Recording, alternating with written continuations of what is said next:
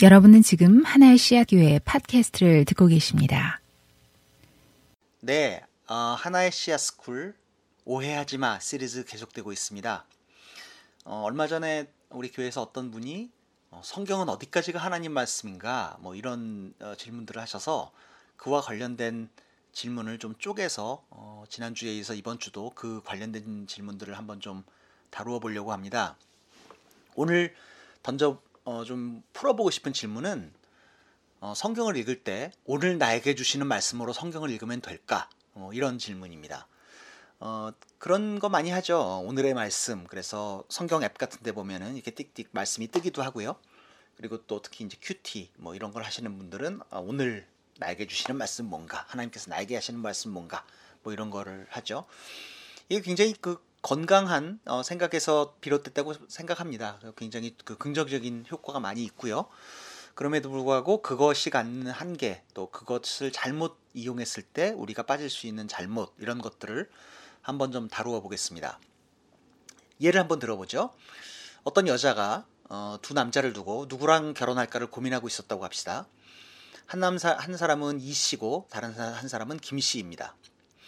근데 이 사람이 기도를 하던 중에 오늘의 말씀 이런 걸 읽었어요. 근데 거기를 보니까 요한복음 3장 16절에 나왔는데 거기에 보니까 하나님이 세상을 이처럼 사랑해서 독생자를 주셨다 이런 얘기 나왔는데 하나님이 세상을 이처럼 사랑했구나.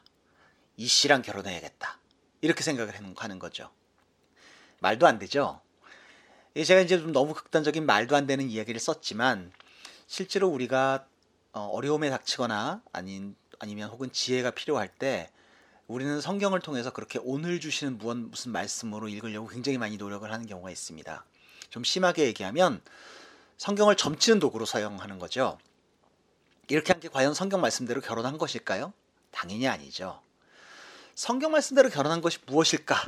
혹은 뭐 좀 더 제너럴하게 얘기해서 성경 말씀대로 사는 것은 무엇일까라고 할 때는 그날 주어진 어떤 말씀에서 막 말도 안 되는 힌트를 찾아서 살아내는 것이 아니고 성경이 이야기하고자 하는 전체 맥락과 맞게 내가 살아가는 것, 이것이 성경의 말씀대로 사는 것이겠죠. 우리가 왜 성경을 가지고 이렇게 점치는 잘못을 하느냐 하는 것은 크게 이제 두 가지로 잘못을 좀 나누어서 생각을 해볼 수 있을 것 같습니다. 우선 첫 번째로는 당연히 성경 본문을 읽을 때는 성경 본문이 들어가 있는 맥락, 그 컨텍스트와 무관하게 읽는 것을 피해야 합니다. 다시 말하면 성경 맥락에서 그 전후 문맥에서 그것이 무엇을 얘기하는지를 좀 잘 알아야 되는 거죠. 그거 하지 않고 그냥 어디서 그냥 뭐 그 한 문장 딱 뽑아가지고 혹은 한 단어 딱 뽑아가지고 이것이 나에게 오는 말씀이다. 이렇게 가지고 이제 하는 것은 성경을 잘못 읽는 것입니다.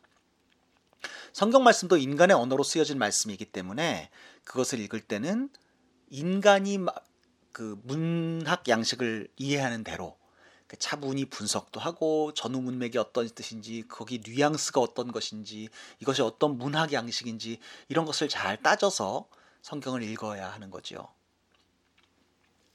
그런데 사실은 성경 말씀을 가지고 이렇게 점을 치는 데 있어서 우리가 빠지는 더 커다란 오해는 혹은 더 큰 잘못은 성경을 읽을 때 나 중심적으로 읽는다는 것에 있습니다. 자, 예를 한번 들어보겠습니다.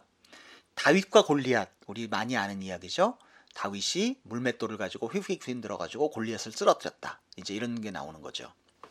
그러면 다윗과 골리앗의 스토리를 가지고 그날 아침에 어떤 날 아침에 큐티를 했다고 합시다. 그러면 그 큐티를 한 사람들은 대개 어떻게 그 말씀을 적용하냐면 이렇게 적용하죠. 그래, 다윗은 나고 골리앗은 내 지도교수다. 그러니까 오늘 만군의 여호와의 이름으로 나가서 지도교수에게 나 졸업시켜 주십시오. 이렇게 얘기를 해야겠다. 이렇게 얘기를 하는 거죠. 지도교수는 의문의 일패를 당하는 겁니다.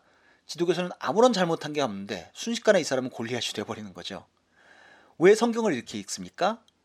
성경을 다윗과 골리앗의 이야기를 나에 관한 이야기로 읽기 때문에 이런 문제가 생기는 거죠. 그런데 가만히 생각을 해보십시오.